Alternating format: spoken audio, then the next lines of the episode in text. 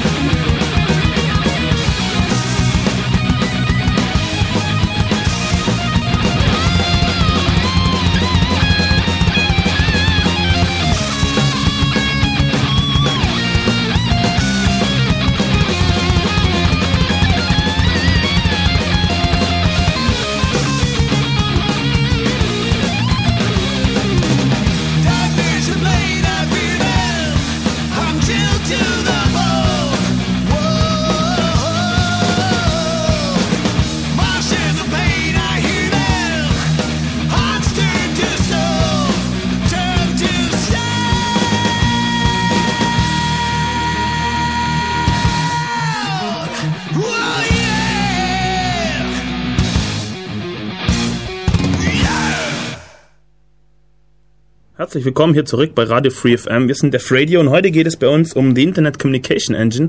Bevor ich, bevor ich aber anfangen will mit dem Thema, äh, etwas liegt mir ein bisschen auf dem Herzen. Ähm, wenn man so als Datenschützer meint, immer so, ja, aufpassen hier und aufpassen da, wird mir ja gern als Paranoiker irgendwie verschrien. Und wenn es dann doch knallt, dann wundert sich wieder jeder. Äh, wie zum Beispiel jetzt in den USA, wo die NSA lustigerweise nichts anderes zu tun hat, wie von allen Bürgern, ich wiederhole von allen, also unterstrichen Alle? dieses alle, ähm, die Verbindungsdaten der Telefongespräche aufgezeichnet hat. Das dürfte wohl die größte, Dat die größte bekannte Datenbank sein auf dieser Erde. Stand so auf Slashdot, ne? Ähm, ja, das stand überall. Das hat Ja, ne? eingeschlagen wie eine Bombe. Und der US-amerikanische Präsident weiß es natürlich, weil, ja, ist alles okay. Es geht ja gegen Verbrecher und gegen Terroristen. Was ich sehr interessant finde an diesem Aspekt, das möchte ich einfach sagen, ähm, diese Doppelmoral. Also, man macht Dinge, um Verbrecher zu fangen. Das ist ja schon mal in Ordnung. Ich meine, so Verbrecher sind ja nicht gut für die Gesellschaft. Aber um das zu tun, wird man seinerseits zum Verbrecher, weil das Ganze ist verfassungswidrig, was die machen. Und es ist nicht nur in den USA so, auch in Deutschland gibt es viele Maßnahmen von der Polizei und vom äh, Innenministerium, die einfach per, vom Gesetz her verboten sind. Und Beispielsweise das Abhören vom BND, was die haben ja die Journalisten abgehört oder Ja, Teile Tag- der Journalisten. einen Tag später schlägt die Bombe in Deutschland ein. Ja, also äh, seid auf der Hut. Also es ist echt ein Wahnsinn, was da abgeht. Und es ist ja nur das, was jetzt an die Oberfläche hervorgedrungen ist. Es ist ja nicht das, was wirklich alles getan wird. Die sogenannte Spitze des Eisbergs. Ja, genau, die legendäre. Und naja, also wer jetzt immer noch zu Datenschutz und Paranoiker sagt, der hat irgendwas Essentielles nicht verstanden oder er will es einfach nicht verstehen.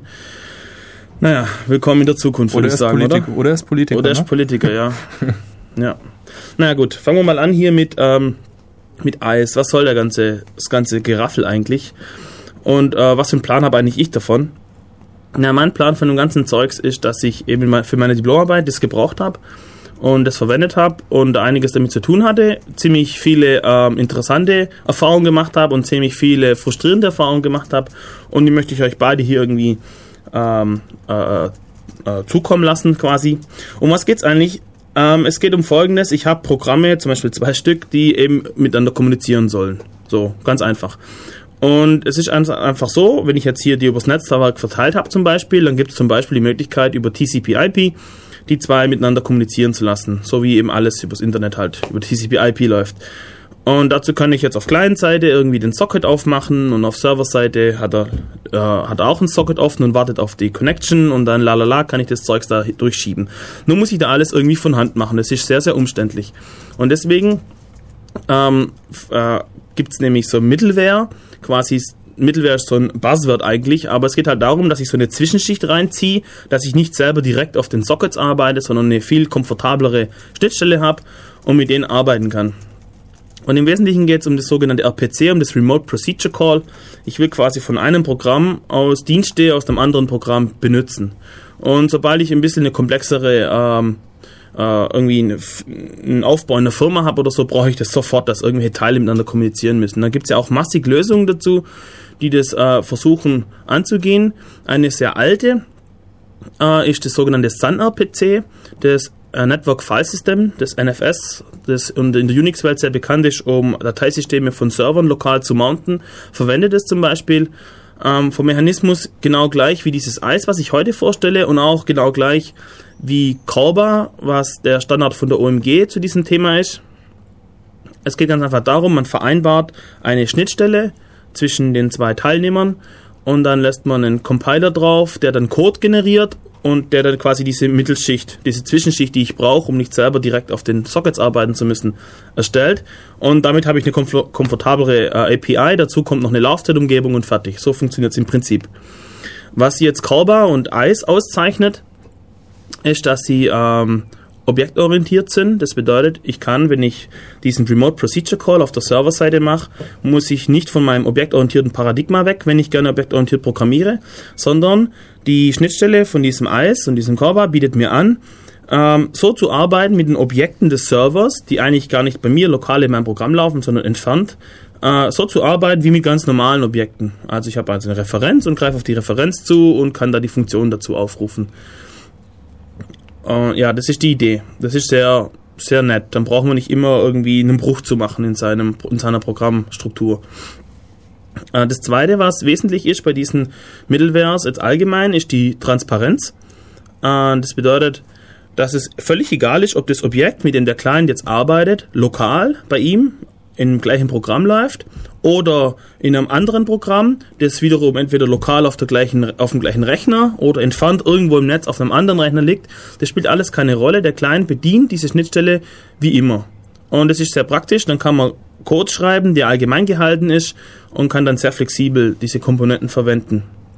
Was auch noch wesentlich ist, ähm, dass man eine Plattformunabhängigkeit hat. Das bedeutet, ich kann jetzt zum Beispiel meinen Server mit, mit Unix betreiben, mit Linux, weil die Windows-Server halt einfach äh, saugen und ähm, und habe da meinen Server laufen und die Clients kann ich dann trotzdem, keine Ahnung, was ich mache. Angenommen, ich mache so einen ICQ-Verschnitt oder sowas, nur als Beispiel jetzt, dann kann ich Clients schreiben, die laufen auf Windows-Kisten und auf Linux-Kisten und auf alles Mögliche und auf, und auf äh, Windows CE für mobile Geräte und Tod und Teufel. Und, ähm, und auf meinem Server, die, die Applikation, der Server dazu, der läuft eben auf einem Unix oder auf einem Linux oder sowas und es ist kein Problem, weil eben diese Mittelware mir die Arbeit abnimmt, die zu tun ist, um die Daten von, dem, von der einen Plattform auf die andere zu bekommen. Dazu gehören so Geschichten wie zum Beispiel Endianness, quasi die, die Sortierung der Bytefolgen, wenn ich einen Integer habe. Also ist er nicht nur äh, unabhängig von der, vom Betriebssystem, sondern auch richtig von der Architektur. Von allem, vom Betriebssystem und von der Architektur und von allem. Das ist völlig transparent für dich, auf welchem Ding das läuft. Genau. Ähm, und das letzte, was noch interessant ist, ist die Sprachunabhängigkeit. Das bedeutet, ich kann meinen äh, Client in Java zum Beispiel schreiben, wenn ich da das unbedingt will, oder in Python schreiben oder in keine Ahnung was. ICE bietet auch ein Mapping für PHP clientseitig an. Dann kann ich irgendwie das Ganze an, einen, an eine Web-Applikation ranpappen. Ähm, und der Server, der kann dann eben nicht mit Java laufen, weil er muss performen, sondern ich programmiere den dann zum Beispiel in C++ oder was auch, was es auch gibt in ICE ist C Sharp wird unterstützt, Visual Basic wird unterstützt. Äh, ich glaube, jetzt habe ich alle. Ähm, ich kann es mir raussuchen einfach. Und das ist sehr praktisch. Und auch hier übernimmt diese Mittelware für mich die Aufgaben, die zu tun sind, um, um die Sprachen, obwohl die verschieden sind, auf diese auf diesem, an diesem Teil eben miteinander kommunizieren zu lassen. Das bedeutet, es wird halt definiert, was ist zum Beispiel ein Integer. Und man sagt, okay, ein Integer sind mindestens 32 Bit. Und je nach, dann guckt man in, den Sprachen, wie man das jeweils abbilden kann. Das ist das sogenannte Sprachmapping. Und diese Aufgabe übernimmt alles dieser Slice-Compiler, von dem ich schon erzählt habe und in den ich nachher ein bisschen äh, tiefer einsteigen werde. Ähm, allgemein nochmal, es ist also ziemlich cool mit sowas zu arbeiten, weil man hat ziemlich viele Probleme äh, los, die man sonst hätte, wenn man jetzt irgendwie anfängt von Hand ähm, so eine Kommunikation aufzubauen. Der nimmt einem alles ab, den Verbindungsaufbau, die Server suchen und vor allem auch die Objekte serialisieren wird, wird abgenommen. Also ich habe jetzt hier so ein Objekt oder mehrere Objekte, sagen wir mal einen ganzen Graphen irgendwie äh, von voneinander abhängigen Objekten, die aufeinander irgendwie referenzieren mit Daten dazu und so weiter und das muss jetzt irgendwie zum Server rüber. Und da müsste ich jetzt von Hand anfangen, das alles in irgendwie so einen Bytewurm zu klopfen, damit ich es ja über so eine, über so eine Leitung übertragen kann. Und auf der anderen Seite muss ich es wieder auspacken und dann wieder meine Objekte im Speicher erstellen, die dann wieder korrekt aufeinander zeigen, die korrekten Daten wiederum haben und so weiter. Und das ganze Zeug nennt sich Marshalling und Unmarshalling in dieser äh, Welt von diesen Middlewares für so verteilte Objekte. Und ähm, das übernimmt auch alles diese Laufzeitumgebung für mich. Das heißt, es ist extrem komfortabel. Also ich werde jetzt wahrscheinlich, seitdem ich das jetzt kenne, dieses Zeugs für alles Mögliche, wenn ich irgendwie eine kleine Serverkommunikation brauche, sowas verwenden, weil das ist echt ziemlich cool. Jo, ähm, so allgemein ist das jetzt mal. Yeah, mein Plan. Ich habe hier ein super duper Kalenderprogramm. Das warnt mich jetzt, dass die Radiosendung losgeht. Ich glaube, das muss mal fliegen hier. mein Gott. Was stimmt da nicht? Okay, ähm, ja, Vielleicht zum Funktionsprinzip nochmal. Also ihr könnt, ähm, wenn ihr wollt, ich habe den Chaos-Seminar dazu gehalten, auf umccc.de slash Chaos-Seminar oder direkt auf der Startseite irgendwie durchklicken. Ähm, zum Beispiel Chaos-Seminar sind meine Folien online. Ich werde mehr oder weniger mich an diesen Folien orientieren, es sei denn, hier Marcel stellt schlaue Fragen, dazu habe ich ihn hier heute herbestellt. Ja, ähm, ich nehme auch sehr gerne, leite ich schlaue Fragen aus dem IRC weiter. Ja, ihr könnt mich hier bombardieren, um das Ganze ein bisschen interessant zu machen. Ihr könnt auch anrufen, ja, yeah, tut eh kein Mensch. Ich sage trotzdem mal die Nummer. 0731 für Ulm, 9386299. Steht auch alles nochmal noch mal auf Steht unserer auch auf Homepage. unserer Homepage, defradio.de, das haben wir alles noch gar nicht durchgesagt hier. Wir sind so schlecht. Ja, Also, defradio.de, ähm, und da irgendwie Da, rumklicken. da findet So. ihr auch einfach alles interessant. Ja, da könnt ihr auch in den Chat kommen übrigens. Da gibt's einen Webchat. Ihr braucht nur Java auf euer, in eurem Browser. Und dann könnt ihr hier direkt in einen Channel kommen und hier schlaue Fragen stellen. Oder die Leute anpöbeln oder was ihr halt Lust habt. das eher weniger, wir haben keine Ops mehr im Channel. Ne? Ja, wir haben keine Ops mehr im Channel. Naja, egal. Wir sind ein kultivierter Haufen. Das geht auch ohne. Ähm, ja, das Funktionsprinzip. Ich habe also eine sprachunabhängige und plattformunabhängige Beschreibung der Schnittstelle. Und diese dafür definierte Sprache nennt sich in ICE eben Slice. Für die, die Callbar kennen, dort nennt sich das IDL. Das ist äquivalent. Und dort steht drin, okay, hör mal zu, ähm, die und die Basistypen sind vordefiniert, Integer, Boolean und Strings und Floats und so Kram halt, vordefiniert und jetzt kann ich benutzerdefinierte Typen machen. Eigentlich wie in jeder objektorientierten Sprache, ich kann irgendwie Structs definieren zum Beispiel, also so ein Bündel von Daten und kann einen Namen verpassen. Dann gibt's noch Sequenzen, quasi so Arrays, wenn man so will, dann gibt's Dictionaries, äh, für die, die Perl kennen, das sind Hashes. In, in Python heißt es, heißt es auch Dictionary. In C++ heißt es Maps. Also einfach so Abbildungen von irgendeinem Schlüssel auf irgendeinen Wert. Ähm, das gibt's. Was gibt's noch? Ähm, ja, ich gehe nachher tiefer noch drin ein, was da alles noch existiert. Auf jeden Fall definiere ich halt hier so meine, meine Schnittstelle. Dann sage ich, okay, die Typen habe ich und ich habe eine Schnittstelle, die heißt Dingens. Und in dieser Dingens-Schnittstelle gibt es eine Funktion, die heißt Bummens. Und die erwartet die und die Parameter und gibt das und das zurück. Und fertig. Und dann habe ich jetzt quasi meinen Dienst spezifiziert. Und dann lasse ich den Slice-Compiler äh, drüber und der generiert mir jetzt für meine Plattform und für meine Sprache, die ich haben will, Code, den ich nachher in dem Server bzw. dem Client verwenden kann. Also diese Zwischenschicht wird da generiert. Ja, wie genau das aussieht, das erkläre ich ähm, nach, dem, nach der Musikpause hier. Ähm, ich habe hier, was kommt jetzt hier als nächstes? Das war Rust Downfall, wie gesagt. Jetzt habe ich nochmal Raid Shelter, äh, zwei Songs von denen. Ziemlich cool. Ich werde nachher alles auf unserer Homepage wieder verlinken, wo ich die Mucke her habt. Ihr könnt es da euch runterladen, ihr könnt die Band supporten, die machen alles freie Musik. Und finde ich ziemlich cool. Und wenn es euch gefällt, wie gesagt, geht hin, ladet runter, guckt, dass, euch, dass denn ihr Rank hochgeht oder wenn die irgendwie, man, oft, oft bieten sie auch auf ihrer Homepage an für 5 Euro oder so eine CD rauslassen, auch ziemlich cool. Und ich finde 5 Euro ist ein fairer Preis, verglichen, verglichen zu 25, wenn man irgendwo in so einen Laden geht. Richtig, und ihr müsst auch überlegen, was ihr damit fordert, fördert. So, ähm, ihr seht ja an unseren Sendungen jetzt auch schon, da gibt's einiges an freier Musik und auch einiges an guter freier Musik, ähm, auch wenn ihr vielleicht nicht immer alles mögt, aber da war bestimmt schon das ein oder andere Stück bei, was ihr ganz cool fandet und äh, solche Bands supportet ihr damit und unsere Sendung dadurch auch. Yeah, genau. So, jetzt hauen wir hier Mucke rein. Wie gesagt, Raid Shelter, zwei Songs von denen. Bis nachher.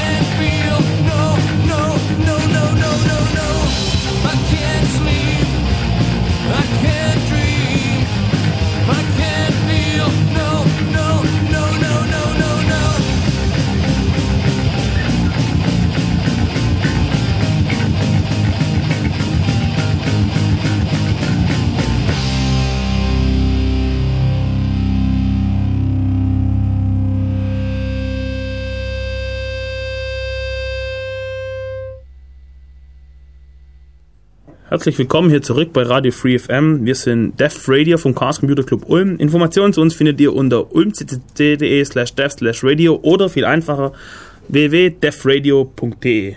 Genau. Äh, dort könnt ihr äh, auf der Homepage findet ihr, wie ihr hier in den Chat kommt und anrufen könnt ihr auch 9386299 9386299. Jo, hier geht's um äh, die Internet Communication Engine. Und äh, in der Pause kam so die Frage im Chat auf, warum ich hier schon wieder Java bashen tue. Ich habe das doch gar nicht gemacht, glaube ich. Ähm, ich habe mich extrem zurückgehalten, aber es ist wohl ein sehr sensibles Thema. Für alle, die wissen wollen, was es mit Java auf sich hat, kann ich das Chaos-Seminar von Markus Schaber sehr empfehlen. Unter ulmcc.de äh, mal durchklicken, Chaos-Seminar, dann Liste aller Vorträge und dann, äh, äh, weiß nicht, wann war das genau? Irgendwann letztes Jahr, glaube über Java. Es gibt auch als Podcast. Ja, yeah, danke hier an Mike für seine Arbeit. Es gibt alle Chaos-Seminare als Podcast seit längerem. Ziemlich cool alles. Okay. Ähm, ja, hier zurück zu, äh, zu ICE.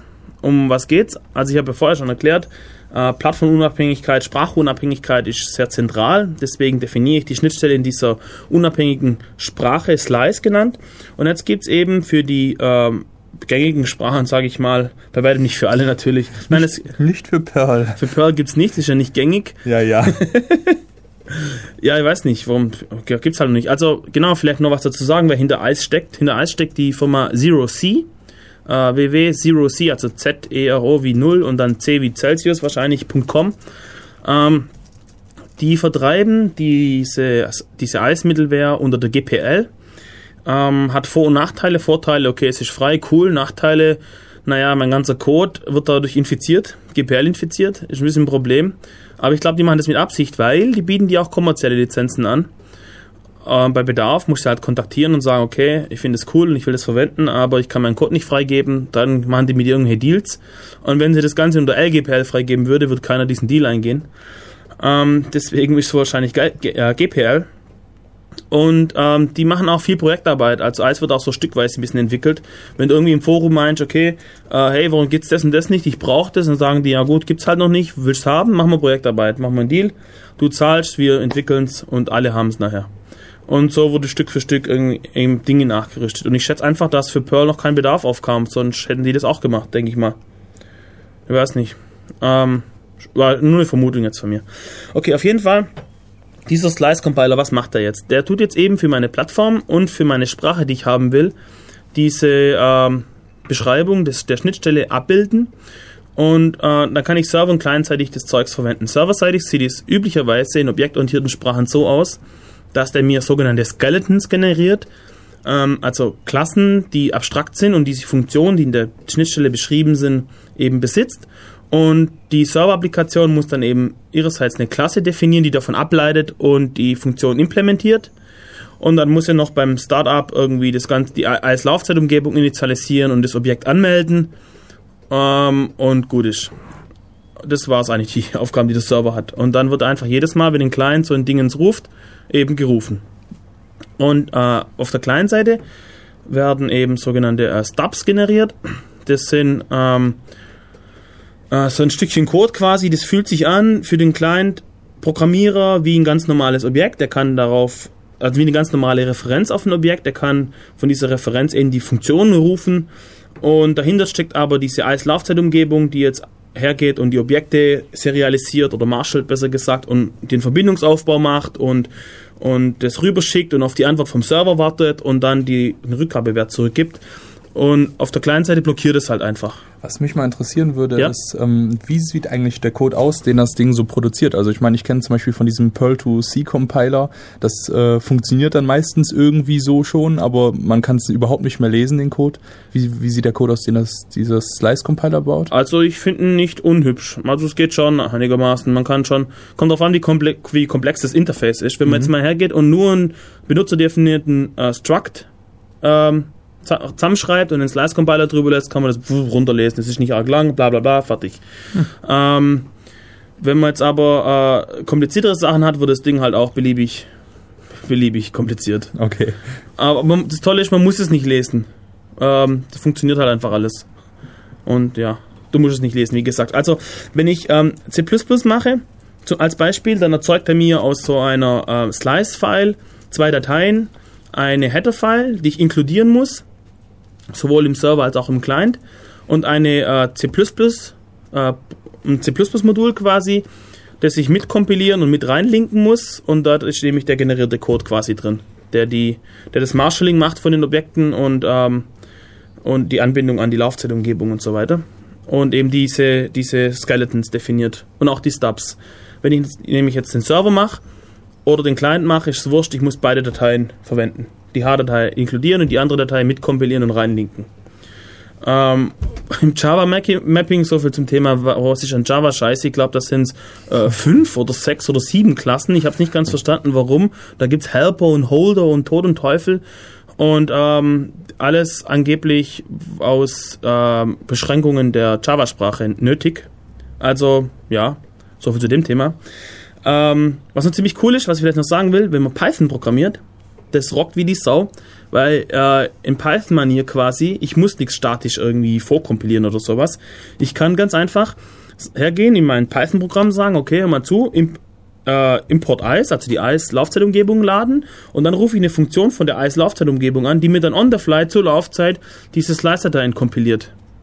und dann inkludiere ich die Module und weiter geht's.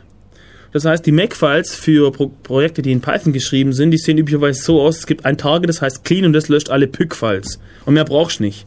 Das ist ziemlich geil. Jo. Äh, gehen wir mal auf diese Slice ähm, äh, Dingens ein bisschen genauer ein. Ähm, blub. Genau. Also, was haben wir denn alles für Elemente in dieser Slice-Sprache? Äh, zum einen gibt es ganz einfach Module zum Kapseln von dem Zeugs, also Namensräume. Ja? In C++ sind es dann Namespaces. In Java äh, gibt es ne keine Namespaces, sind Klassen. Es gibt, glaube ich, keine dedizierten Namespaces, oder? Weiß ich gar nicht sicher. Äh, das sind, glaube ich, Klassen dann.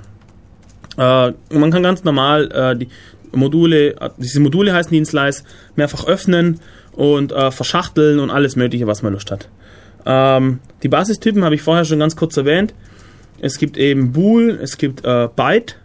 Ähm, Byte hat mindestens 8 Bit. Und für Byte ist der einzige Typ, für den garantiert ist, dass bei der, dass beim Transport übers Netz nichts verändert wird an den Daten. Also dies, ein, ein Strom von Bytes kommt genauso an, wie man losschickt.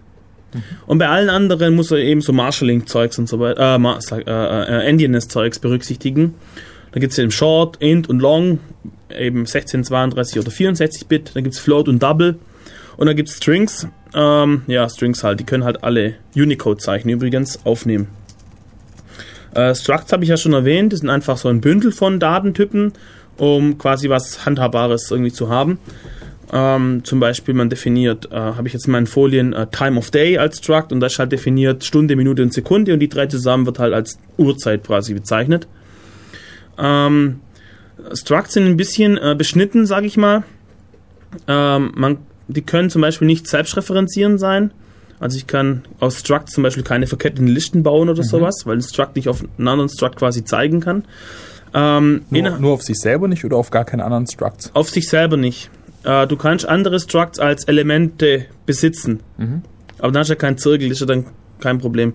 Ähm, dann kann ich auch nicht innerhalb von einem Struct den anderen Struct äh, deklarieren, das geht auch nicht. Ähm, das muss dann raus aus dem Struct, also ich kann die nicht verschachteln, besser gesagt. Structs können nicht voneinander erben. Ähm, und Structs dürfen vor allem nicht leer sein. Das verstehe ich jetzt ehrlich gesagt nicht, was da äh, das Problem ist, wenn ein Struct leer ist.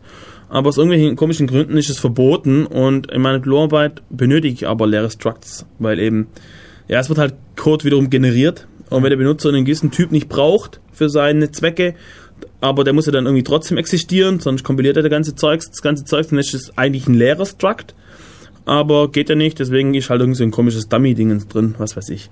Ein bisschen komisch. Ja, Structs. Äh, Structs sind deswegen so beschnitten, weil dadurch kann man sie ganz performant äh, marschallen und anmarschallen. Da gibt es dann keine großartigen Komplikationen. Die kann man einfach so, wie sie kommen, hintereinander die Elemente breit klopfen und fertig. Ähm, dann gibt es, wie schon erwähnt, diese Sequenzen. Die werden in C++ werden die abgebildet auf Vektor, auf die Klasse Vektor aus der STL. In Java werden die abgebildet äh, auf Array. Ähm, in Python ähm, ja halt auch auf, auf, auf, auf Listen und so weiter halt. Für C selber gibt es keine, oder? Es gibt kein Mapping für C, nein. okay. Das hätte ich mir auch spaßig vorgestellt, das dann so mit dynamischem Breitklopfen auf in irgendwelche Malloc-generierten Arrays zu hauen oder so. Ja, aber das funktioniert, weil für Korba gibt's ja C-Mappings. Ach, für Korba gibt's es. Ja, irgendwie kriegen die das hin. Ähm, das War wahrscheinlich auch eine ziemliche Frickelei, aber. Keine Ahnung, ich habe es mir noch nie genau angeguckt, aber für Korba gibt es tatsächlich.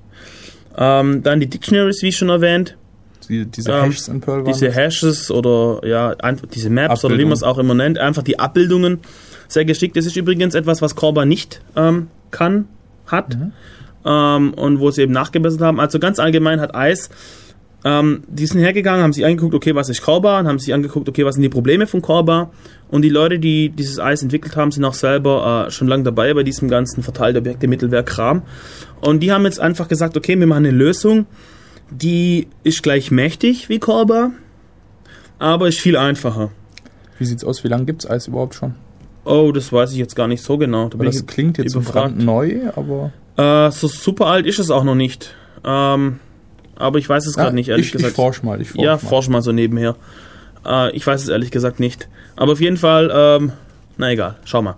Okay, ähm, was wollte ich sagen? Genau, die sagen, okay, Korba hat ein paar Probleme. Korba ist zum Beispiel nicht aus einer Hand irgendwie, sondern das sind viele Leute in der OMG, die da rumsitzen und rumstandardisieren und ihr Zeugs irgendwie reinbringen wollen. Ja, Übrigens, da muss ich mal kurz was einwerfen, wo Ja, ich gerade danach gucken wollte. Ha? Wenn man nach Internet Communication äh, Engine bei Google sucht, ist Ja. der zweite Hit direkt Def Radio. Der, Yeah. der erste ist Zero C und der zweite ist Def Radio. yeah, wir sind weltberühmt. Also, Wie geht das? ja, Die Seite gibt's ja noch nicht lang. Ja Cool, indiziert und bei unserem hohen Ranking gleich. cool. Das ist cool, ja. Vielleicht auch ein Dank an die ganzen Blogs da draußen. Äh, Weiß ja, ja nicht, wer ja, uns hier ja, alles... also wir sind schon bei einigen Leuten. Das sieht man auch immer, wenn man sich die Referer anguckt. Also da sind schon, äh, wir sind schon gut verlinkt. Also nett, nett. Weiter Ja. so, weiter so. Yeah. Äh, okay, äh, was wollte ich jetzt sagen? Jetzt habe ich mich total aus dem Konzept Sorry. gebracht. Jetzt bin ich total. Das war aber ein Highlight. Das musste erwähnt ja, jetzt hilf werden. mir mal hier. Ähm, Äh, um was, um was ging es denn gerade hier so? Ah Dictionary. ja, genau, was die machen wollten. Nein, dieses einfacher machen. Ah, Ah, genau, die Standardisierung. Ähm, man merkt auch, wenn man die Korba-Spec durchliest, dass den einen Teil haben irgendwie Leute spezifiziert, die haben irgendwie andere Vorlieben wie den anderen Teil. Äh, dazu kommt, dass Korba richtig fett ist. Ähm, es gibt viele, viele Dinge, die laut ICE oder laut Zero C quasi auch redundant sind, die Features, oder Features, die eh kein, kein Mensch benutzt. Oder ähm, ja, lauter so Kram halt. Das heißt, sie machen so einen Kahlschlag und sagen, okay, wir machen alles viel einfacher. Dadurch dadurch ist es auch äh, ohne hohe Lernschwellen quasi verwendbar. Aber man merkt an einigen Stellen, dass sie doch ähm, federn lassen mussten und manche Dinge sind echt uncool. Aber auf ihrer Homepage werben sie auch noch damit, dass sie schneller sein als Korba. Na, was heißt schneller? Ja, sie sagen es halt. Ja, weiß Performanter. nicht. Ja, kann sein. Keine Ahnung, habe ich noch nicht gemessen. Ja, dieses schneller Zeugs ist immer so eine Frage, traut keinem Benchmark, den ich selber gefälscht hast, oder? Ja, ja, richtig, richtig. Weil es kommt einfach darauf an, wie man jetzt, man kann jetzt eine Messung machen, die auf die Eigenschaften des einen voll abgestimmt sind und den anderen halt total in, außer Tritt bringen, weil der irgendwie generisch oder was weiß ich. Aber es kann schon sein, dass wir aus ein paar Fehlern gelernt haben. Wenn nicht schon legitim, ich finde es auch richtig so. Einer Ja, fängt klar. mal an, macht Zeugs und dann sieht man, okay, das ist zwar nicht so cool und macht's besser. Finde ich in Ordnung. Aber wie gesagt, an manchen Stellen merkt man, äh, dass sie ein bisschen ähm, zu viel quasi beschnitten haben. Dazu komme ich immer bei Bedarf, wenn es mir auffällt, werde ich Beispiele dazu nennen. Okay, ähm, zurück zu dieser Slice Language, ein bisschen unstrukturiert heute, aber naja, so sind wir halt. Chaotisch. Chaos im Ähm, Äther, ne? Ja, Chaos im Äther, genau. Ähm, Enumeration gibt's, ähm, ja, ganz billig wie in C äh, schon bekannt und Java hat's jetzt auch irgendwie mit Java 5 eingeführt. Ähm, quasi, ich definiere einen Typ, der, der eine Menge von Konstanten ist, fertig. Und kann dann ähm, quasi sprechende Parameter verwenden und muss nicht irgendwie 0, 1, 2, 3 übergeben und als Kommentar dahinter schreiben, was damit gemeint ist, sondern ich habe so einen Enum-Typ, der eben, keine Ahnung, Apfel, Orange und Birne annehmen kann und dann kann ich quasi in so einer Funktion sagen, welches Obst ich meine. Äh, die gibt's auch. Okay. Äh, und so eine Schnittstelle besteht jetzt aus so einem Interface quasi. Und ähm, dieses Interface äh, hat eben einen Sack voll Funktionen. Und diese Funktionen haben jetzt äh, eingehende Parameter und ausgehende Parameter. Und eigentlich ganz gewöhnlich, wie man es so kennt.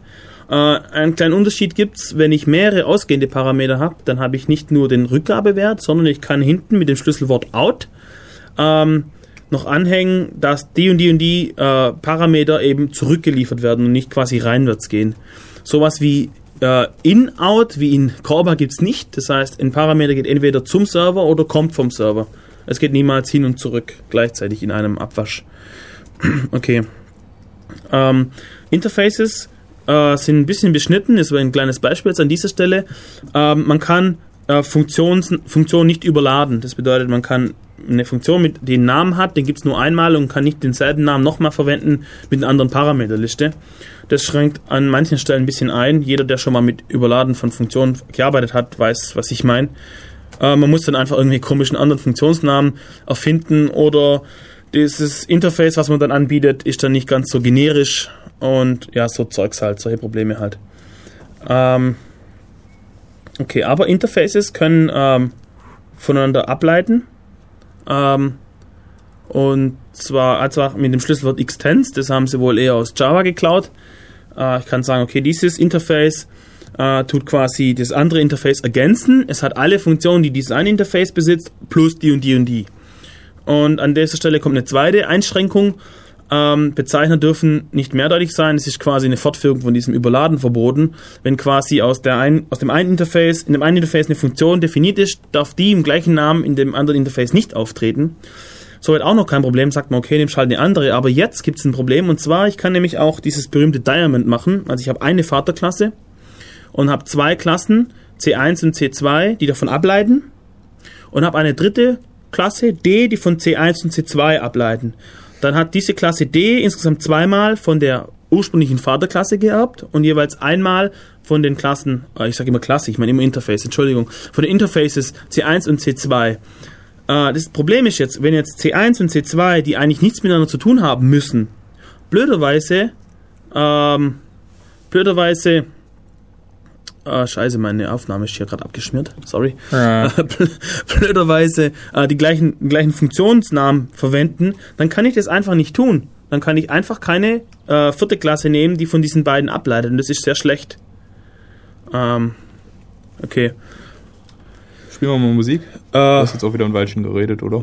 habe ich. Oh ja, oh, ich habe voll lang geredet. Entschuldigung, ja, ja, ja. Äh, hauen wir Mucki rein, genau. Äh, jetzt machen wir mal ein bisschen wieder hier ein bisschen Wirbelwind. Ja, wenn Alex da in seinem Ja? Gebiet ist, dann redet der Ja, und redet und man muss ihn ein wenig zurückhalten, damit er uns auch mal wieder ein bisschen Musik hören lässt von seinem schönen Metal. Yeah, jetzt haben wir Watchhalt X rein. Für alle, die dachten, Nö, der hat gesagt, der spielt Metal, das spielt er sowas Langsames. Jetzt blase ich euch mal hier den Dreck aus den Ohren quasi. Jetzt haben wir Watchhalt X rein, sehr zu empfehlen. Auf der Homepage von denen werde ich alles verlinken. Watchhaltx.com ist es, glaub. Äh, könnt ihr euch die CDs rauslassen, ich glaube für 5 Euro oder so. Viel Spaß.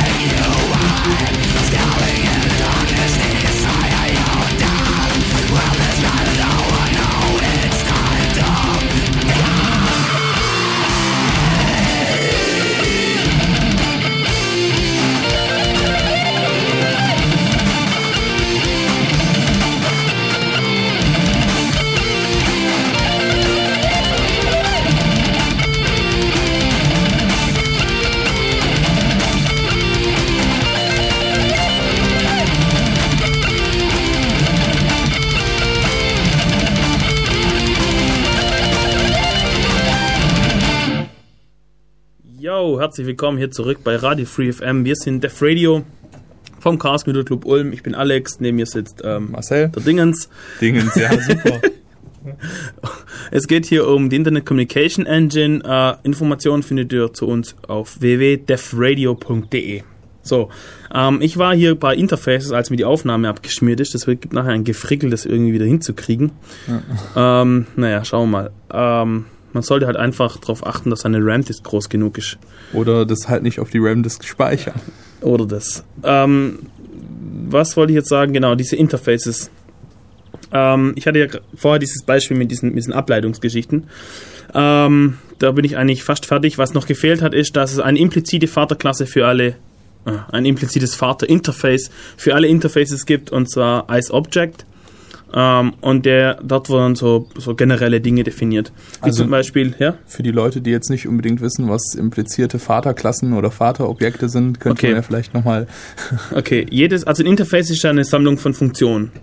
Und äh, das Interface mit dem Namen IceObject äh, definiert so grundlegende Funktionen, wie zum Beispiel IcePing gibt es dort als Funktion, da kannst du einfach mal gucken, ob der andere noch da ist. Kannst du so ping zum Beispiel.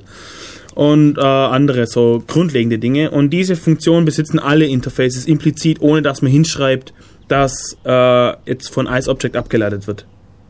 Genau. Okay. Äh, dann gibt es noch zwei Schlüsselworte, die sehr interessant ist. Äh, da, um die zu erklären, muss ich erstmal zu der Aufrufsemantik von ICE kommen. Also wenn jetzt ein äh, Client über so einen lokalen Stellvertreter eben den Server ruft, dann ist dieser Aufruf garantiert at most once. Das bedeutet ganz einfach, dieser Aufruf kommt entweder gar nicht beim Server an oder genau einmal. Was nicht passieren kann, ist, dass er irgendwie mehrmals aufgerufen wird. Das ist wichtig zu wissen, falls nämlich Aufrufe Zustandsänderungen im Server bewirken. Ähm, weil es kann nämlich passieren, dass während dem Aufruf irgendwie ein Problem auftritt. Das Netzwerk kann ausfallen oder die Server-Applikation kann abschmieren oder Tod und Teufel kann passieren. Und wenn dann der Client keine Antwort bekommt vom Server, dass er sagt, okay, ich habe deine Anfrage bearbeitet und hier sind die Ergebnisse, dann weiß er nicht, ob jetzt der Anruf, äh, der Aufruf angekommen und bearbeitet wurde oder nicht. Und durch die at most once Semantik, die ich auf jeden Fall brauche, ähm, kann er jetzt nichts anderes tun, wie lokal zu melden, äh, hier gibt es ein Problem und ich habe keinen Plan, ob das angekommen ist. Okay. Ähm, und diese Semantik, die kann man ein bisschen, man kann der Eislaufzeitumgebung ein bisschen unter die Arme greifen und sagen, hör mal zu, diese Funktion, die ist jetzt ähm, non-mutating. Das bedeutet, sie verändert auf dem Server keinen Zustand. Und dann schreibt man das davor vor die Funktion non-mutating und dann kann die Laufzeitumgebung in einem Problemfall äh, dieses at most once ein bisschen aufweichen und immer wieder zum Beispiel versuchen, den Server zu erreichen. Bis dann klar ist, okay, es ist ein Netzwerkproblem oder sowas. Oder der Server ist abgeschmiert oder sowas. Ähm, weil, wenn dann nämlich die Funktion mehrmals auf dem Server aufgerufen wird, macht's ja nichts, weil die liest ja nur, die verändert ja nichts. Und es spielt ja dann keine Rolle. Und dann gibt es noch ein zweites Schlüsselwort, das nennt sich idempotent. Das, dieser Begriff ist ein bisschen äh, ein Zungenbrecher.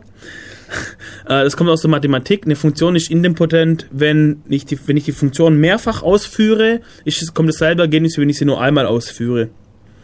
Und äh, das bedeutet im Endeffekt zum Beispiel äh, klassische Setter-Methoden sind quasi idempotent, wenn ich sage set Dingens und übergebe den neuen Wert für Dingens, ob ich jetzt den Wert einmal oder zweimal oder zehnmal da drüber schreibe, im Endeffekt steht der Wert da drin.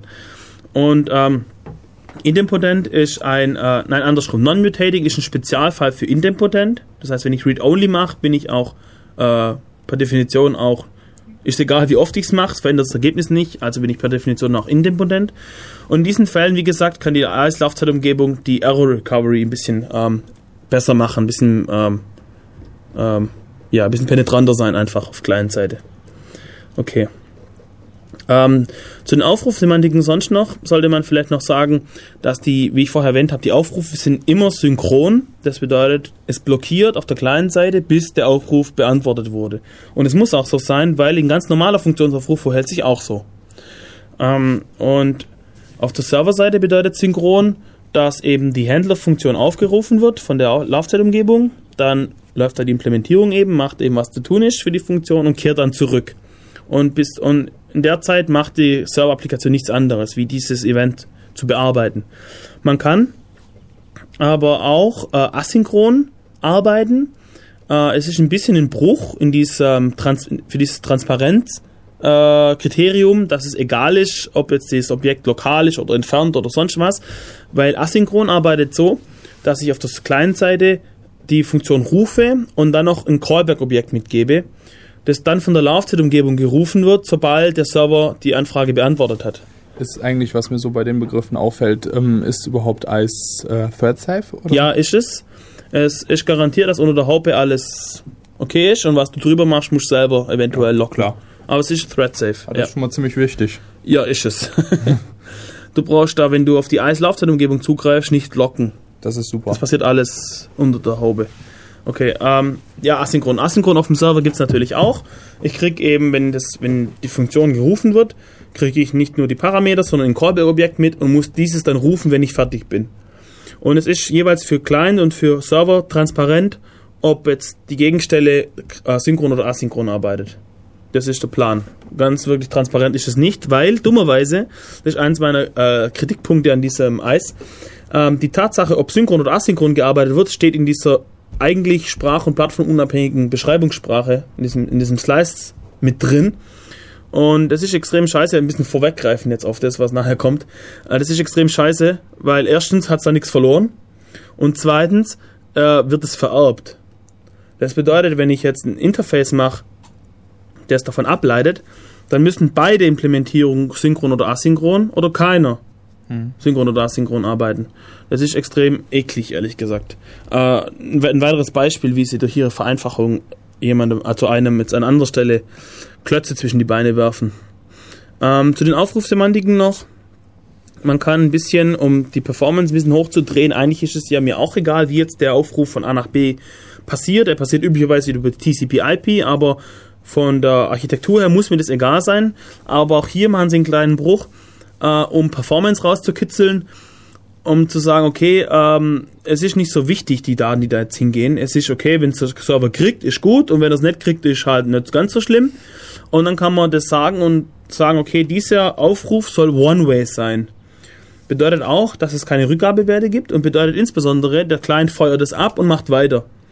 Und äh, ob das jetzt beim Server ankommt oder ob der Server quasi eine Exception irgendwie lokal irgendwie wirft oder nicht, oder das ist alles egal. Hast du da ein konkretes Beispiel, wo man sowas mal anwenden könnte? Weil äh, an sich kann ich mir nicht vorstellen, wenn es so unwichtig ist, ob es ankommt, warum ich es überhaupt verwenden sollte. Dann kann ich Naja, warum gibt's UDP zum Beispiel? Ist ja was ähnliches. ja gut, aber im lokalen Netz zum Beispiel funktioniert UDP ganz gut und ist performanter. Ja, und um Als solche. Entscheidungen treffen zu können, um sowas machen zu können, um nicht das volle TCP-Protokoll fahren zu müssen, Ah. gibt's solche Dinge.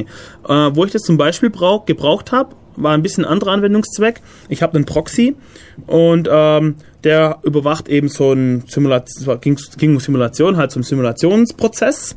Und wenn er dem dann sagt, er soll jetzt sterben, weil alles vorbei ist, er soll sich jetzt beenden, dann schickt er das One-Way ab. Weil es ist ihm wurscht, ob er das kriegt oder nicht, weil nach fünf Sekunden killt er ihn eh, wenn er sich nicht beendet hat. Ja gut. Solche Geschichten halt. Ähm, okay, und auch vor allem One-Way, weil wenn der sich dann beendet, kann er nicht mehr antworten. Logisch. Und da sagst du einfach, okay, die Antwort ist mir völlig wurscht. An der Stelle zum Beispiel. Äh, dann kann man das Ganze noch batched machen. Das bedeutet, der Client sammelt und sammelt. Und irgendwann sagt man jetzt und dann lädt er alle auf einmal ab und spart sich halt tausend kleine Pakete. So, so, so Zeugs kann man halt irgendwie machen, um da die Performance ein bisschen rauszuholen. Ähm, okay.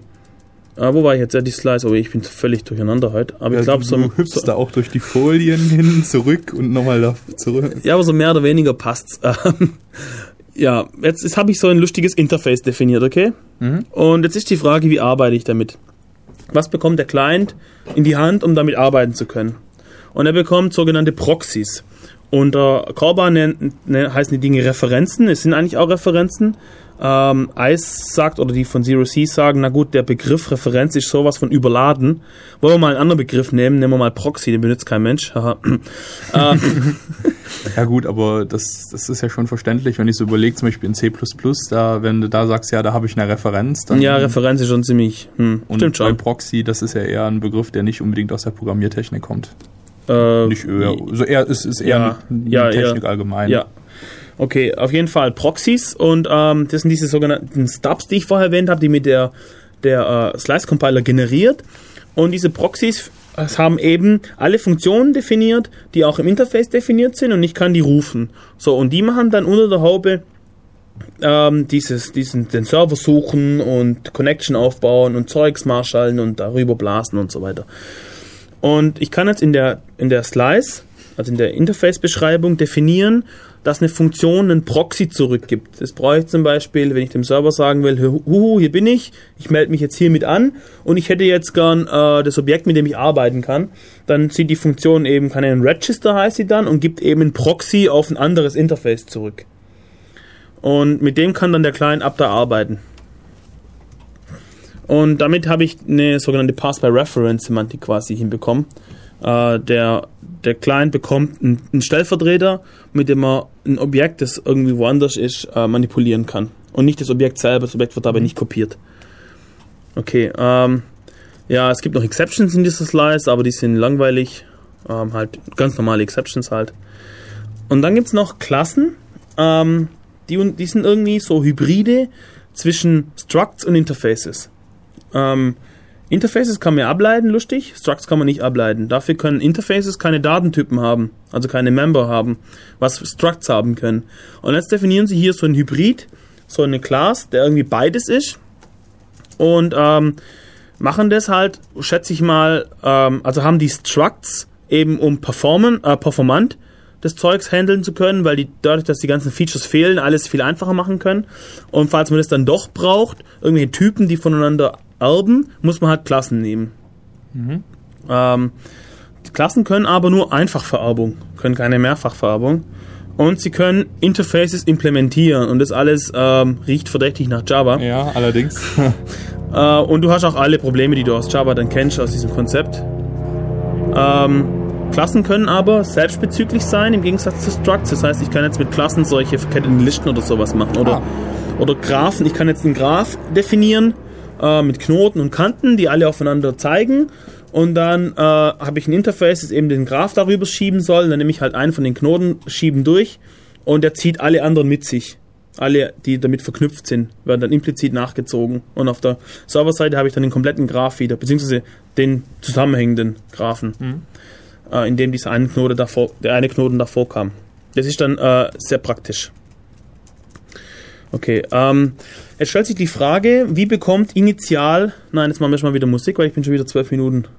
ja, red noch den kleinen Artikel. Nein, das ist ein bisschen größer. So. Ja, dann Musik, Musik.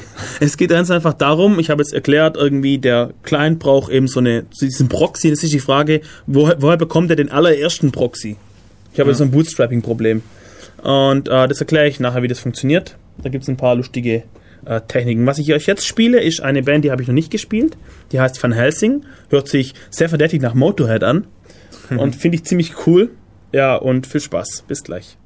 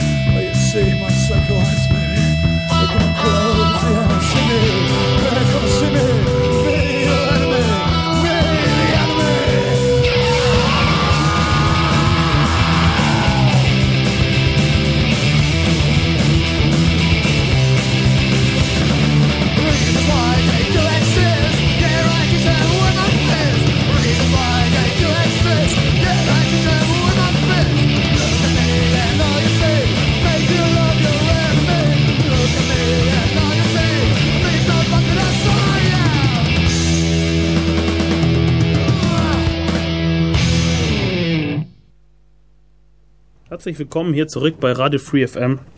Äh, wir sind Def Radio vom Chaos Computer Club Ulm, ulmccd slash dev slash radio oder viel einfacher www.devradio.de. Genau, bei uns geht es hier um Eis. Ähm, wir sind hier in der vorletzten Runde. Und ich wollte euch gerade erklären, wie denn der Client ähm, überhaupt den Proxy, den allerersten Proxy, den er braucht, ähm, um mit dem Server äh, reden zu können, woher er den bekommt. Äh, da, dazu gibt es verschiedene Möglichkeiten. Zum einen gibt es zu jedem Proxy eine äh, Darstellung als Zeichenkette, als String, in der äh, menschenlesbar einfach drinsteht, wo der Server ist. Und zwar steht dort zum einen der Name von dem Objekt, den der Server so oder diesen Namen bei, seiner, bei sich in der Laufzeitumgebung anmeldet. Und dann steht da noch einfach äh, der Host. Da steht dann zum Beispiel drin, keine Ahnung, auf der, mit der IP oder mit einem Namen, die, der der Dingens-Server at äh, .bummens.net, was weiß ich. Und dann noch der Port und gut ist.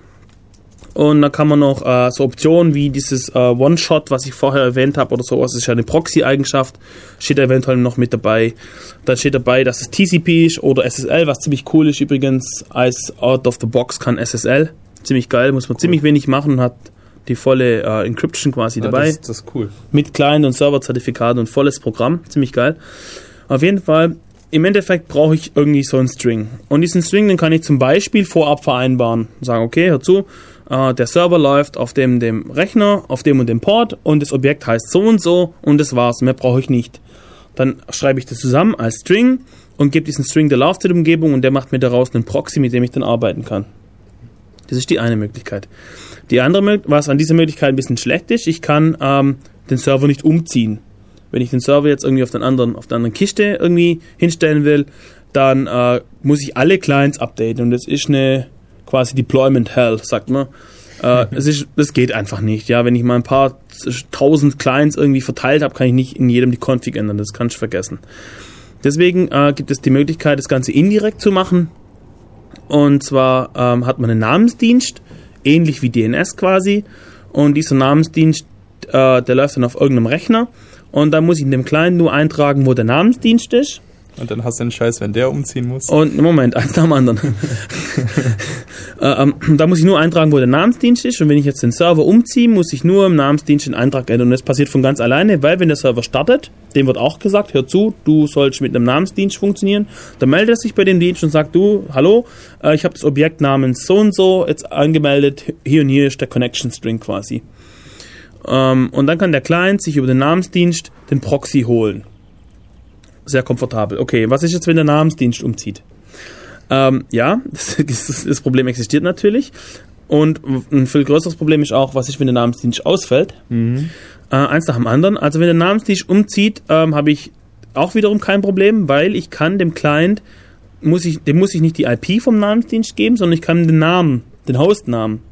Und dann kann ich den Namensdienst übers DNS finden.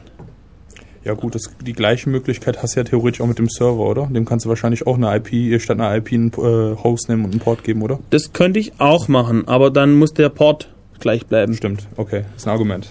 Ähm, also man sollte schon diese Indirektion drin da behalten. Und man sollte Namensdienst aus anderen Gründen noch verwenden. Dazu komme ich gleich. Äh, da geht es um Load Balancing und so Zeugs. Komme ich aber gleich dazu. Okay, also wenn der Namensdienst ähm, umzieht, dann muss eben der Name vom Host gleich bleiben und dann kann ich das wiederum übers DNS auflösen. Wenn das auch nicht der Fall ist, habe ich ehrlich gesagt ein Problem. Dann geht es nicht so. Okay, ähm, aber so oft zieht sowas, glaube auch nicht um irgendwie. Aber zu dem Namensdienst habe ich dann jetzt noch eine Frage. Ja? Ähm, es wird ja auch, das heißt ja Internet Communication Engine, also Ja. soll es auch übers Internet laufen können. Ja? Wie sieht's denn da überhaupt mit Sicherheit aus? Könnte sich theoretisch äh, jeder an einem äh, an so einem Namensdienst anmelden und sagen, ich habe das und das Objekt auf dem und dem Port und äh, Du kannst ja über SSL absichern, wenn du möchtest. auch die Verbindung zum Namensdienst, oder? Naja, oder du machst halt, du, ich meine, wie, wie authentifizierst du dich als Namensdienst, äh, bei dem Namensdienst als derjenige, der auch für das Objekt verantwortlich ist? Mhm, ganz einfach folgendes. Du kannst ähm, die Anbindung an, an diese Client und diese Serverprogramme laufen über die sogenannten Object Adapter. Das sind ähm, quasi lokale Stell Entschuldigung, ich muss nochmal anfangen. Die Anbindung an die Server läuft über die sogenannten Object Adapter. Äh, und die Object Adapter, die beherbergen die ganzen Objekte. Und diese Object Adapter, die haben eben Endpoints. Und diese Endpoints kannst du definieren, die sollen nur auf Localhost lauschen, sie sollen auf jedem Interface lauschen, auf dem und dem Port und so weiter. Und du kannst auch definieren, dieser Endpoint nur über SSL. So, und dann gibst du dem Server ein entsprechendes Client-Zertifikat, weil der Server ist ja dann gegenüber dem Namensdienst, wenn ein Objekt anmeldet, der Client. Ja, gibst du ein entsprechendes Zertifikat und dann wird über SSL die Authentifizierung gemacht.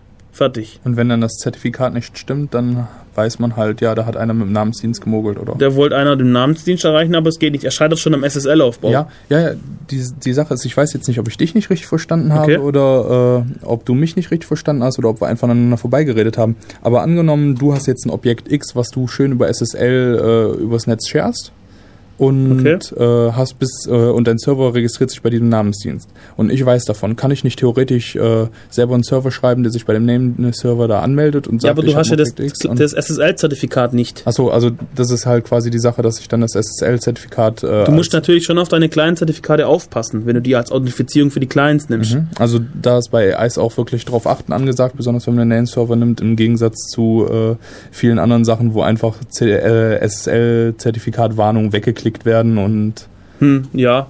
Ja, an der Stelle soll ich drauf aufpassen. okay. Wenn, du, wenn dir das wichtig Was es noch gibt, es gibt die sogenannte Glacier Firewall. Die hat aber einen anderen Zweck, dazu komme ich sofort. Ich muss noch erzählen, was ist, wenn der Namensdienst ausfällt. Das haben wir vorher angerissen. Äh, Im Moment haben wir einfach verloren. ICE kann im Moment noch keine redundanten Namensdienste. Das wollen sie aber bringen noch. Ähm, aber im Moment können sie es nicht und es ist ein Nachteil und vielleicht auch für manche kommerzielle Zwecke der Grund, es nicht einzusetzen, kann ich mir vorstellen. Aber das wollen sie nachliefern. Okay, jetzt zu dies- dieser Glacier Firewall. Ist sowieso ein Problem, wenn ich jetzt hier auf dem Server 10 Objekte habe und 100 Clients wollen da drauf connecten, dann habe ich halt einiges an Ports, die jeweils offen sind und die auch durch alle Firewalls irgendwie durchkommen müssen. Und dazu gibt es die Glacier Firewall. Dies, diese Glacier Firewall ist im Endeffekt ein Router ähm, fürs ICE-Protokoll. Und dort kann ich nach außen genau einen Port anbieten und nach innen wird dann eben das Demultiplexing gemacht. Und an diesen Firewalls kann man sich auch über Username und Passwort, die kann man so konfigurieren, dass man sich halt mit Username und Passwort anmelden muss, bevor die aufmachen. Und auch über diesen Weg könntest du die Sicherheit, eine Sicherheit äh, reinziehen, eine Sicherheitsschicht. Wenn, es, SS wenn es mit dem SSL zu kompliziert ist, wenn du zum Beispiel nicht an alle Clients SSL-Zertifikate verteilen willst, gibst halt jedem Username, Passwort und konfigurierst deine Glacier Firewall. Und dann lässt die das nur durch die Anfragen von den Clients an den Server, wenn das passt. Ah, okay. So Kram kann man da noch machen. Okay, äh, ja, zurück zum Namensdienst. Was er noch kann, was noch ein Vorteil ist, den zu verwenden, anstatt äh, direkt zu verbinden, man kann ähm, mehrere Server anmelden, äh, man kann mehrere Server das gleiche Objekt anmelden lassen beim Namensdienst in so einer sogenannten ähm, äh, Replication Group. Und äh, da läuft es so, dass wenn eine Anfrage kommt von einem Client, gib mir mal den Proxy auf dieses Objekt, nimmt er einfach eins davon. Und das nächste Mal nimmt er vielleicht das andere. Und welches er nimmt, das kann man mit äh, konfigurieren. Und es gibt auch ein Plugin-Interface, soweit ich weiß, dass man auch einen eigenen Load-Balancing-Algorithmus daran hängen kann. Dass der quasi. Marcel fliegen hier schon die Kontaktlinsen aus den Augen. Ähm, Ich komme gleich ja, tschüss. Ähm, dass der quasi. Ah, wo war ich jetzt gerade genau? Also nochmal, ich melde mehrere Objekte an beim Namensdienst und dann wird jedes Mal, wenn der Client anfragt, ein anderes gegeben. Also Im billigsten Fall mache ich Round, äh, Round Robin, also jedes Mal den anderen, dann wird die Last so einfach eins durch n quasi auf alle verteilt. Ich kann aber auch irgendwelche Algorithmen mit reinhängen, die jetzt tatsächlich gucken auf dem Server, wie hoch ist dort die aktuelle Last und dann den nehmen mit der wenigsten Last und so weiter. Ähm, ja, das ist dieses Replication-Zeugs.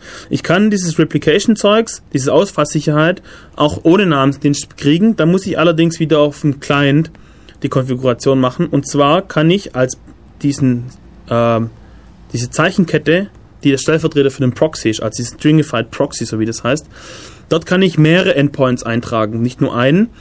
Und dann verwendet, dann versucht einfach der Proxy auf Client-Seite einen nach dem anderen. Und wenn der erste nicht antwortet, nimmt er den nächsten. Also man kann das auch ohne Namensdienst irgendwie so hinkriegen, aber dann hat man wiederum die Konfiguration auf der Client-Seite, was extrem ähm, nachteilig ist. Aus den genannten Gründen. Ähm, was es noch an äh, dicken Features gibt in ICE, was ich ziemlich cool finde, eins davon sind die sogenannten Streams. Äh, Streams sind eigentlich äh, nichts großartig Magisches. Es ist einfach so, wenn ich ein Objekt übertrage, auf, weil die Schnittstelle das eben so vorsieht, dann wurde das, wie ich vorher schon erklärt habe, serialisiert. Und jetzt kann ich mir einfach von der ICE-Laufzeitumgebung diese serialisierte Form wegspeichern lassen in ein Array zum Beispiel. Sorry, das ist dieser doofe Stuhl. Nein, er ist zu fett in Wirklichkeit. äh, äh, kann ich mir das serialisieren lassen und ähm, in den, in den Bytestrom speichern lassen und dann kann ich diesen Bytestrom irgendwie abspeichern irgendwo. Zum Beispiel in der Datenbank oder keine Ahnung, ich kann über andere Wege übertragen. Damit kann ich zum Beispiel auch dieses sogenannte Dy- Dynamic Eyes machen. Quasi, ich verwende auf Client-Seite in, ein Objekt, dessen Interface zur Compile-Zeit des Clients noch nicht bekannt war. Dann sage ich einfach, okay, ich habe gehört, da gibt es eine Funktion, die heißt Dingens und ich habe gehört, die braucht ein Objekt vom Typ Bummens. Dann nehme ich so ein Objekt vom Typ Bummens, lasse es serialisieren, speichere es in so ein, so ein, so ein Array ab und, und rufe dann dieses dynamische Interface und sage, hör zu, auf diesem Server muss es eine Funktion geben, die heißt Dingens und hier hast du den Bytestrom von dem Objekt Bummens dazu und dann bläst du das rüber. Auf der anderen Seite packt das aus und ruft die Funktion, wenn es es tatsächlich gibt. Äh, für solche Zwecke kann man es zum Beispiel benutzen. Also ist sehr, sehr praktisch, dieses, diese Streams. Habe ich auch tatsächlich verwendet für solche, so ähnliche Dinge, weil bei mir in meinem, meiner Anwendung gibt es eben benutzerdefinierten Kram und den kenne ich zu Compile-Zeit natürlich nicht, weil der kann später irgendwelche andere Module dazuhängen und dann muss ich die ganzen Typen kennen und dafür brauche ich dieses dynamische Zeugs. Äh, was es noch gibt als dickes Feature sind die sogenannten Fas Facetten. Ich kann ähm, einem Objekt mehrere Interfaces geben. Also ein Objekt kann nicht nur genau ein Interface implementieren, sondern mehrere, die voneinander unabhängig sind. Und dadurch äh, sagen die, lösen die dieses äh, Versionierungsproblem. Was passiert zum Beispiel, wenn ich von Version 1 auf Version, Version 2 gehe? Da gibt es Clients, die sind Version 1, die wollen reden mit dem Server, der Version 2. Und dann gibt es vielleicht Clients, die sind Version 2, wollen reden mit dem Server, der Version 1. Und wie geht es alles äh, rückwärtskompatibel und so weiter. Und da kommen die Facetten ins Spiel. Clients von Version 2 wissen, es gibt eine neue Facette für dieses Objekt und fragen beim Server nach, hallo, hast du diese Facette? Wenn er sagt nein, ist schon vom Typ, äh, von Version, vom typ Version 1 und dann muss er halt den Fallback machen. Und wenn ja, dann können sie Protokoll Version 2 sprechen quasi. Und ähm, die alten Clients fragen erst gar nicht nach der Facette und kriegen die Default-Facette und die ist einfach die Version 1. So ist die Idee. Und ein bisschen äh, über die Facetten tun sie auch ein bisschen wieder rausholen, das Problem, dass ich, dass ein Objekt nicht zwei Interfaces gleichzeitig implementieren kann, was manchmal geschickt wäre. Also ich kann, äh, um, das, um das zu haben, muss ich immer noch so ein Pseudo-Interface definieren, was von beiden Interfaces ableitet. Und das kann mit Facetten ein bisschen auch ähm, ähm, wieder gut machen quasi. Äh, SSL habe ich schon erwähnt. Dann gibt es noch einen Sack voll äh, Dienste, die eben gleich bei der Standarddistribution dabei sind. Glacier habe ich schon gesagt, das ist diese Firewall. Äh, dann gibt es diese Icebox, das ist so ein Application-Server für Ice-Dienste. Ähm, IceStorm ist auch sehr praktisch, es ist so ein Publisher-Subscriber-System. Es gibt Topics und äh, da kann man sich als Client subscriben, quasi wie auf Mailinglisten quasi. Und äh, der Server kann dann einfach, wenn jetzt ein Event passiert, das auf das Topic, an das Topic schicken und dann wird an alle Clients, die angemeldet sind, dieses Event ähm, gepusht. Und es ist für Logging-Zwecke und so, sonstiges extrem praktisch. Ähm, dann gibt es noch einen Ice Patch, der will das Problem ein bisschen lösen. Ähm, wenn ich so ein verteiltes System habe und es gibt eine neue Version, wie kriege ich jetzt das neue Binary jetzt an den anderen Ort? Und es ist im Prinzip sowas wie AirSync oder sowas. Ähm, ja, und dann gibt es noch den Ice Freeze, der bietet an, das ist ein Dienst, der eben die Persistierung von Objekten anbietet. Ähm, in der Datenbank dann quasi. Also Objekte extern speichern, oder? Dass du Objekte persistieren kannst. Genau, so Zeugs. Ähm, was auch noch ein ziemlich fettes Feature ist, ist dieses sogenannte Ice Grid. Das kann ich jetzt hier nicht ausführlich ähm, erklären, weil die Zeit nicht mehr so ganz reicht, glaub. Ähm, dieses Ice Grid ist im Prinzip, ich beschreibe meine Applikation, meine verteilte Applikation in, in XML. Von XML, darüber sage ich jetzt nichts, sonst wird nachher wieder behauptet, ich würde hier bashen. Was Ähm, wir niemals tun was wir würdest. niemals tun würden. Auf jeden Fall, ich beschreibe in XML diese Applikation. Dann habe ich eine zentrale Stelle, äh, diesen Namensdienst, der weiß, er ist als Grid konfiguriert quasi. Und dann habe ich auf jedem Server, der teilnimmt, habe ich sogenannte Nodes, so Knoten. Und die bekommen ähm, über dieses Grid, über diesen Grid-Dienst eben gesagt, welche Dienste auf, auf ihn, bei ihnen laufen sollen und wo die Binaries dazu sind und so weiter. Und mit welchen Konfigurationen und so weiter. Und dann kann ich ähm, die Dienste zum Beispiel on demand starten lassen. Dann habe ich einen Client, der fragt jetzt den Namensdienst, hört zu, ich habe gehört, hier gibt es einen Dienst, der heißt Dingens, den will ich jetzt, von dem will ich eine Referenz. Und dann guckt er nach und sieht, ah, der Server läuft ja noch gar nicht, connectet zum entsprechenden Node und sagt ihm, hör zu, starte mal den Dienst, der wird jetzt gebraucht, dann wird er gestartet und dann wird die, die Referenz, also das, das, der Proxy dazu, zurückgegeben zum Beispiel. Oder ich kann ähm, neue, neue Rechner mit aufnehmen in diesen Script. Äh, ich kann dann, ein, ich habe jetzt eine neue Kiste gekauft, weil einfach die Performance nicht mehr reicht, von, die Ressourcen nicht mehr reichen von dem, was ich habe. Und stelle die einfach dazu, installiere ein ICE, äh, starte einen Node und tu die Konfiguration von dem Grid aktualisieren, indem ich einfach in die XML-Datei eine neue Node hinzunehme und dann mache ich Update und da ist der drin. Fertig. Und dann wird der mit dem Load Balancing zum Beispiel mit berücksichtigt. Ja, das ist sehr cool, ja. Ja, das kommt dem Admin quasi sehr entgegen, dieses iScript-Zeugs. Ja, kann ich mir vorstellen.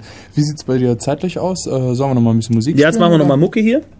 Ähm, oh ja, ich muss hier mal, oh je, ich muss hier mal hier das richtige Lied jetzt finden. Was ist das? Eins, zwei, drei, vier, fünf. Lalala, ich hab's gleich.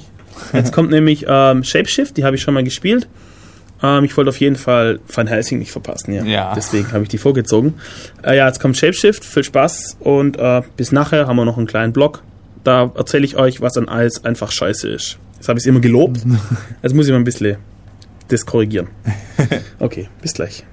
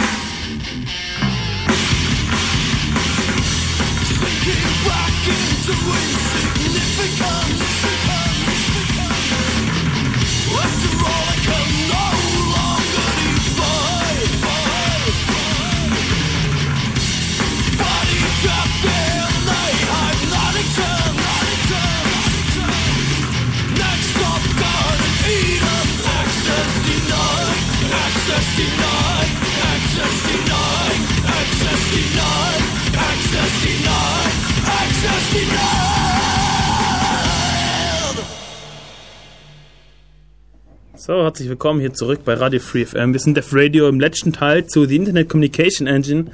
Ich habe ja bisher einiges erzählt, wie das so funktioniert und ähm, bin auch im Großen und Ganzen ziemlich zufrieden. Ähm, Nachteile will ich jetzt mal nennen, aber allerdings, um das auch ähm, abzurunden, das Ganze. Ja, kein vernünftiges, äh, kein vernünftiger Vortrag, beziehungsweise keine vernünftige Radiosendung ohne Bashing, ne? Ja, ja, also wirklich, ja. Weiß nicht, ob man das als Bashing unbedingt bezeichnen kann. Es ist alles noch sehr. Das heißt so auf deiner Folie. Ja, ich also. weiß. Ich wollte auch ein bisschen mehr ranten. Na egal. Ähm, das eine Problem ist allerdings bei Design dieses, wir machen alles gleichmächtig, aber einfacher, das kriegen sie halt nicht hin. Ähm, dem Moment, wo sie es einfacher machen, ähm, klauen sie sich halt auch Features, die man dann äh, umständlich nachrüsten muss, wenn man sie dann doch braucht.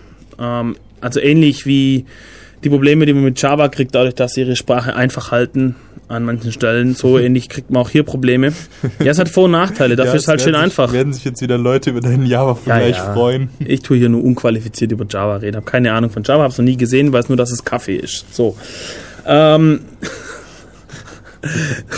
Okay, äh, das erste Problem, was ich sonst noch habe mit, mit, mit Eis, ist, ähm, ich stelle mir die Frage, also er hat, er hat versucht, Marcel hat versucht rauszufinden, wann das erste Release rauskam. Wir sind uns nicht ganz einig, weil es ist nicht so ganz klar, was im Netz steht, aber ungefähr 2002 oder sowas. Ja, Ende 2002, Anfang 2003 würde Okay. ich vermuten. Also 2002 release ich jetzt eine Software und verwende daf- dafür eine Technologie, die schon 30 Jahre alt ist und die bekannt dafür ist, dass sie Probleme macht. Ich spreche vom guten alten C-Präprozessor. Ihr habt richtig gehört, in der Slice-Sprache verwendet man den guten alten C-Präprozessor, um nämlich andere Module zu inkludieren.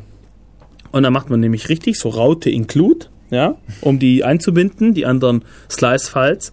Und man muss, weil jetzt kriegt man nämlich den ganzen Dreck rein, den nämlich der Präprozessor mitbringt, zyklische Abhängigkeiten zum Beispiel als Problem.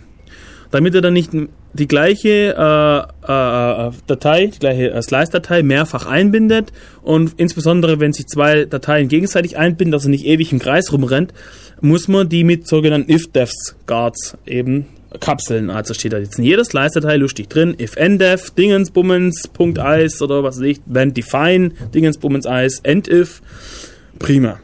Äh, ich weiß nicht, was das soll, ehrlich gesagt. Warum macht man da nicht irgendwie was anderes, was Gescheites? Ich meine, dass es geht, das haben ja schon genug andere bewiesen. Ähm, dann hat man natürlich das Problem mit zyklischen Abhängig- Abhängigkeiten, wie gesagt. Man muss also Forward deklarieren.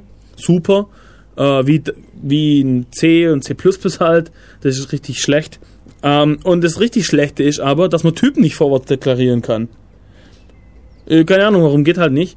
Äh, dann beschwert er sich, dass sie doppelt definiert sind. Das heißt, ich kann es nicht mal vollständig machen, was ich tun muss eigentlich. Das heißt, ich habe manchmal echt Situationen, die lassen sich nicht lösen. Und dann muss ich irgendwelche äh, einfach aus technischen Schwierigkeiten heraus resultierende äh, weitere Slice-Dateien definieren und das, damit ich diese zyklischen Abhängigkeiten aufbrechen kann. Das ist extrem, extrem eklig.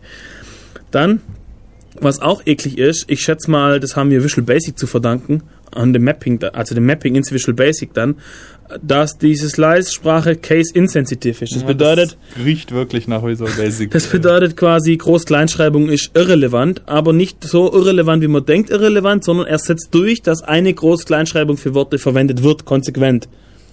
Das heißt, wenn ich das mal klein geschrieben habe, muss überall klein sein. Und wenn ich es mal groß geschrieben habe, muss überall groß geschrieben sein. Das Problem ist aber, dass ich dadurch irgendwie gezwungen bin, ständig irgendwelche Wortneuschöpfungen zu machen. Ich kann zum Beispiel nicht einen Typ heißen, haben, der heißt Graph und will ein Objekt von diesem Typ irgendwie in einem Interface übergeben und die Namen von den Objekten müssten drinstehen im, im, im Interface. Da darf man nicht einfach nur sagen, okay, da kommt halt irgendein Dings, das ist vom Typ Graph, sondern muss drinstehen, wie das Objekt heißt. Und dann kann ich nicht dem Objekt jetzt auch den Namen Graph, also klein geschrieben, geben, wie man es zum Beispiel gewohnt ist in C++. So heißt eigentlich immer, Typen sind groß, Objekte sind klein, fertig. Nein, das ist ja dann verboten. Also muss man ständig solche Dinge finden wie The Graph oder, oder This Graph oder, oder Best Graph Ever oder Ja, sowas. ja, und da, da kommen dann natürlich sehr lustige Quellcode. Äh, Ja, man ist, man ist ständig gezwungen, irgendwelche Worte zu erfinden. Das ist extrem äh, äh, umständlich. Dann sind ähm, ganze Namensräume belegt. Alles, was mit Eis beginnt, ist verboten. Alles, was mit PTR, wie Pointer, oder PRX, wie Proxy, endet, ist auch verboten. Dann sind alle Schlüsselworte verboten. Das kommt aber aus dem Case-Sensitive-Problem. Ich kann also, also nicht ein Interface haben, das Interface heißt. Groß geschrieben.